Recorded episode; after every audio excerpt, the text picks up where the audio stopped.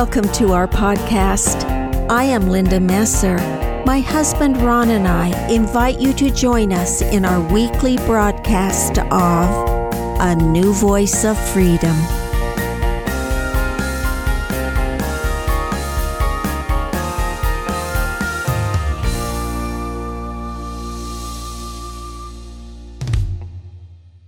Welcome to season five of A New Voice of Freedom, written by Ronald Keith Messer.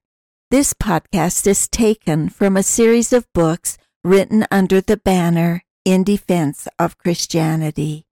Podcast 8 Argument for the Existence of God, Episode 23 is entitled Judged by Works. The question is what role do works have in the great plan of salvation? The purpose of this podcast is to explain the purpose of works. First of all, what are works? Works are obedience or disobedience to the commandments of God. All good works fall under the two great commandments love the Lord with all your heart, and love your neighbor as yourself. Good works are an illustration of that love for God and man. Evil works are an illustration of hate for God and man.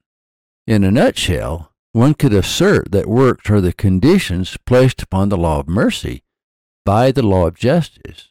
In fact, it could be said that one of the primary purposes of the Holy Scriptures is to define the conditions placed on the law of mercy by the law of justice, thus making it our choice whether we obey the commandments of God or not. The very existence of the Holy Scriptures is a testimony of the vast effects of the atonement of Christ. Without Christ, there would be no conditions. Without the law of mercy or the atonement of Christ, the Scriptures would simply say, Go to hell. Go directly to hell. Do not pass go. Do not collect $200. We must ask the obvious question if we're saved by grace, what do the Scriptures mean when they say that we are judged by our works? Let's read Revelation 20, 12 through 15. And I saw the dead, small and great, stand before God, and the books were opened. And another book was opened, which is the book of life. And the dead were judged out of those things which were written in the books, according to their works.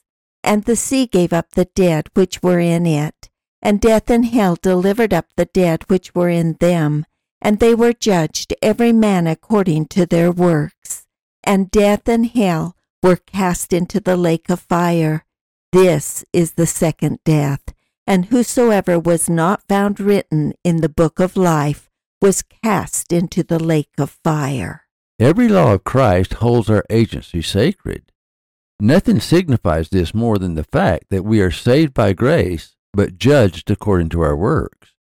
So we will all be resurrected and judged for our works. That is the gift of grace. That means that everything we do on earth matters.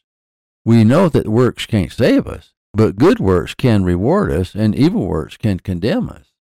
If we take the extraordinary scripture above by John literally, proposition by proposition, assertion by assertion, we get a clearer understanding of justice and mercy, heaven and hell. Proposition 1 and I saw the dead, small and great, stand before God. Everyone will stand before Christ to be judged. No low position makes one invisible, no high position makes one exempt. All are equal before Christ. Proposition 2 And the books were opened. This refers to the Holy Scriptures, written by apostles and prophets. It is from those books which contain the laws or commandments of God that we will all be judged. They are the conditions placed on the law of mercy. Conditions give us agency and free will. In effect, only the commandments of God give us agency and free will. Proposition 3 And another book was opened, which is the book of life. We have the Holy Scriptures on earth written by the true prophets of God. The book of life, however, is kept by the angels in heaven and contains the names of those who are not sons of perdition, and therefore qualify for the grace of Christ based on the conditions made possible by the atonement. Proposition 4 and the dead were judged out of those things which were written in the books. John is speaking of the commandments of God, or the conditions placed upon the law of mercy. The law of justice is unconditional. The law of mercy is conditional because Christ satisfied the demands of the law of justice. We are accountable for that which is written. A primary source of truth is the Holy Scriptures. Every deed we do is recorded by the angels in heaven in the book of life. Proposition 5 According to their works. Our works are measured by the commandments of God, whether they are good or evil. In other words, society may determine what is legal and what is illegal. However, society, regardless of the rhetoric, cannot determine what is good or what is bad. Society and our legal system may tell courts how to judge, but society cannot tell God how to judge. What the scriptures condemn will be considered evil. What the scriptures condone will be considered good.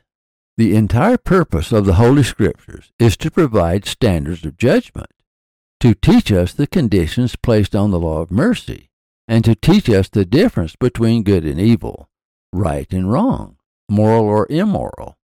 It ties in, of course, with the fall. The ultimate tree of life was not the tree in the Garden of Eden. The ultimate tree of life is our Lord and Savior Jesus Christ. The Holy Scriptures were given to us that we may learn how to distinguish between good and evil without having to experience evil. Agency depends upon it. Proposition 6 And the sea gave up the dead which were in it. All those who died at sea are resurrected and judged. Proposition 7 And death delivered up the dead which were in them. All those who died on land, etc., are resurrected and judged. The idea is that no one is lost to God. Proposition 8 And hell delivered up the dead which were in them. If we comprehend what the above means, this must be one of the most comforting scriptures in the Bible. Only the sons of perdition remain in hell forever because they chose to. The sons of perdition are those who saw God and openly defied him, such as Satan and his angels. Those who are not sons of perdition, but who refuse to accept Christ when they learn of him, and refuse to repent of their sins, will have to pay for their sins in hell before they are resurrected and judged for all their works, good or evil. When Adam fell, we suffered both a temporal death and a spiritual death. The resurrection overcomes temporal death. The atonement overcomes spiritual death. All those who suffer in hell are those who wilfully violated the commandments and did not repent of their sins, and therefore must satisfy the law of justice for themselves. After they have satisfied the law of justice, however, they are released from hell by Christ who holds the keys. Proposition 9 They are the ones who come forth in the second resurrection. Their works will be measured by the conditions found in the Holy Scriptures.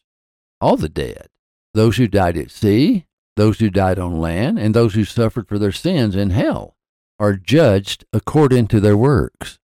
Hell punishes people for their evil works. That is how the law of justice is satisfied. At the judgment bar, we must account for everything. There will be no surprises on the day of judgment because we will have a perfect knowledge of all our works. The primary lesson here is that our works really matter.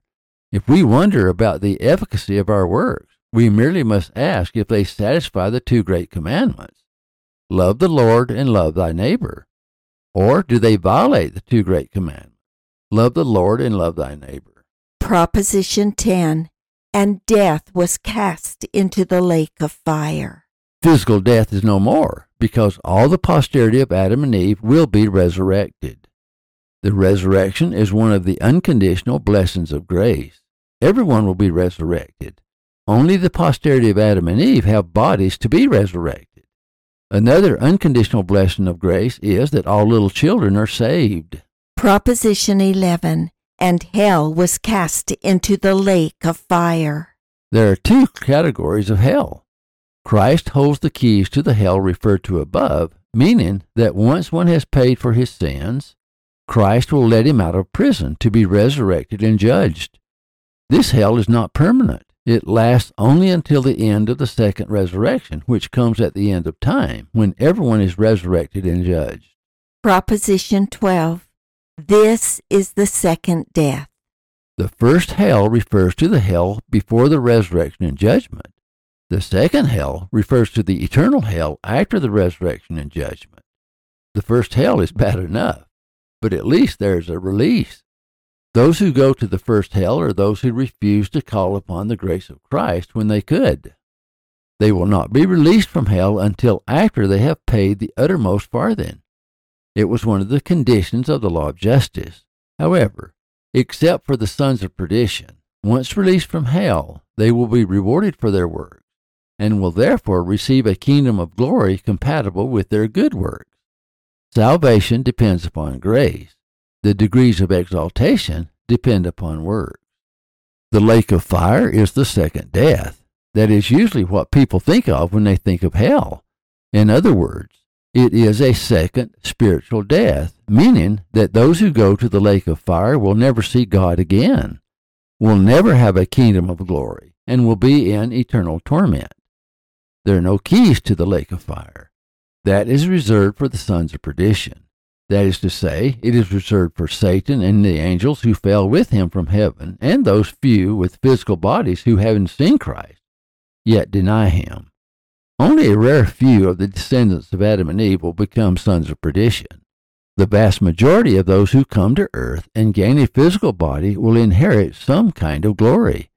First, however, those who come forth in the second resurrection must suffer for their sins in hell until they have paid the uttermost farthing. A farthing is a quarter of a penny, which suggests that they will have to pay for every sin they committed before being let out of hell. It would violate the law of mercy if people had to pay for sins they didn't commit. It violates the law of justice to allow people out of prison before they have paid for their own sins. Those who call upon Christ and repent do not have to suffer for their sins in hell. They are covered by the atonement. Those who suffer in hell did not allow Christ to pay for their sins. That is why they must pay for them themselves. Proposition 13. And whosoever was not found written in the book of life was cast into the lake of fire. Everyone whose name is written in the book of life will be saved through grace, even those who are released from hell.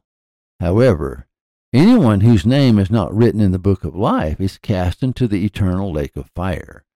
They are the only ones who suffer the second death. They will be known as the sons of perdition. The lake of fire is where the devil and his angels go at the end of the world, and where the other sons of perdition go who committed the unpardonable sin. The lake of fire exists forever in opposition to heaven.